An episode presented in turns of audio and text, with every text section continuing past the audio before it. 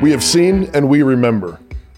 On June 24th, it was announced that the Supreme Court had ruled to overturn Roe v. Wade, a wicked and blasphemous ruling from 1973 claiming to grant the right of abortion in our land. Since that time, millions of babies have been murdered.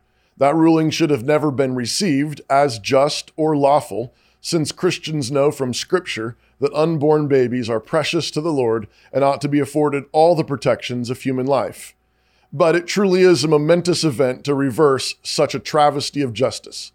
Given the lay of the land, drag queens in libraries, and Pride Month being forced down our throats at every moment, it doesn't seem like a likely moment for this kind of reversal. But God is king, and he reigns in heaven, and he does whatever he pleases. And when he does these kinds of things, our job is to see them for what they are wonders he has done, and to praise his name for them. Each week, we celebrate the Lord's Day, a day of remembrance. We eat and drink together at a table of remembrance. We remember the victory that God won in the death and resurrection of Jesus. But in that victory, we also remember all of his victories, and we give thanks for them all. We remember how God created the heavens and the earth. We remember the Passover, how the blood was put over the doors, and the angel of death only struck the firstborn of Egypt and led Israel through the sea. We remember bread in the wilderness and the water from the rock.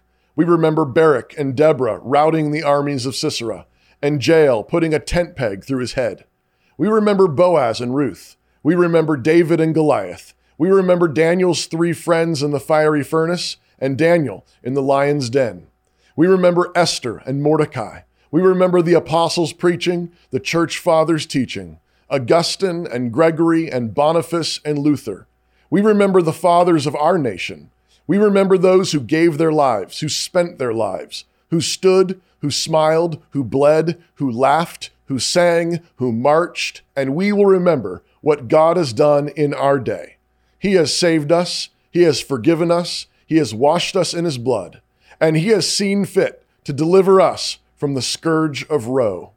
We have a ton of work to do, but we do not work from a place of fear we work from a place of gratitude, a place of deep thanksgiving, because we serve a God who hears the prayers of his people, a God who saves. And we know this because we have seen it with our own eyes and because we remember. If you'd like more of this kind of content, be sure to check out Canon Plus. That's where you can find my audiobooks and a huge collection of resources to help you engage with culture and live faithfully. By subscribing at Canon Plus, you're supporting the making of this show and more.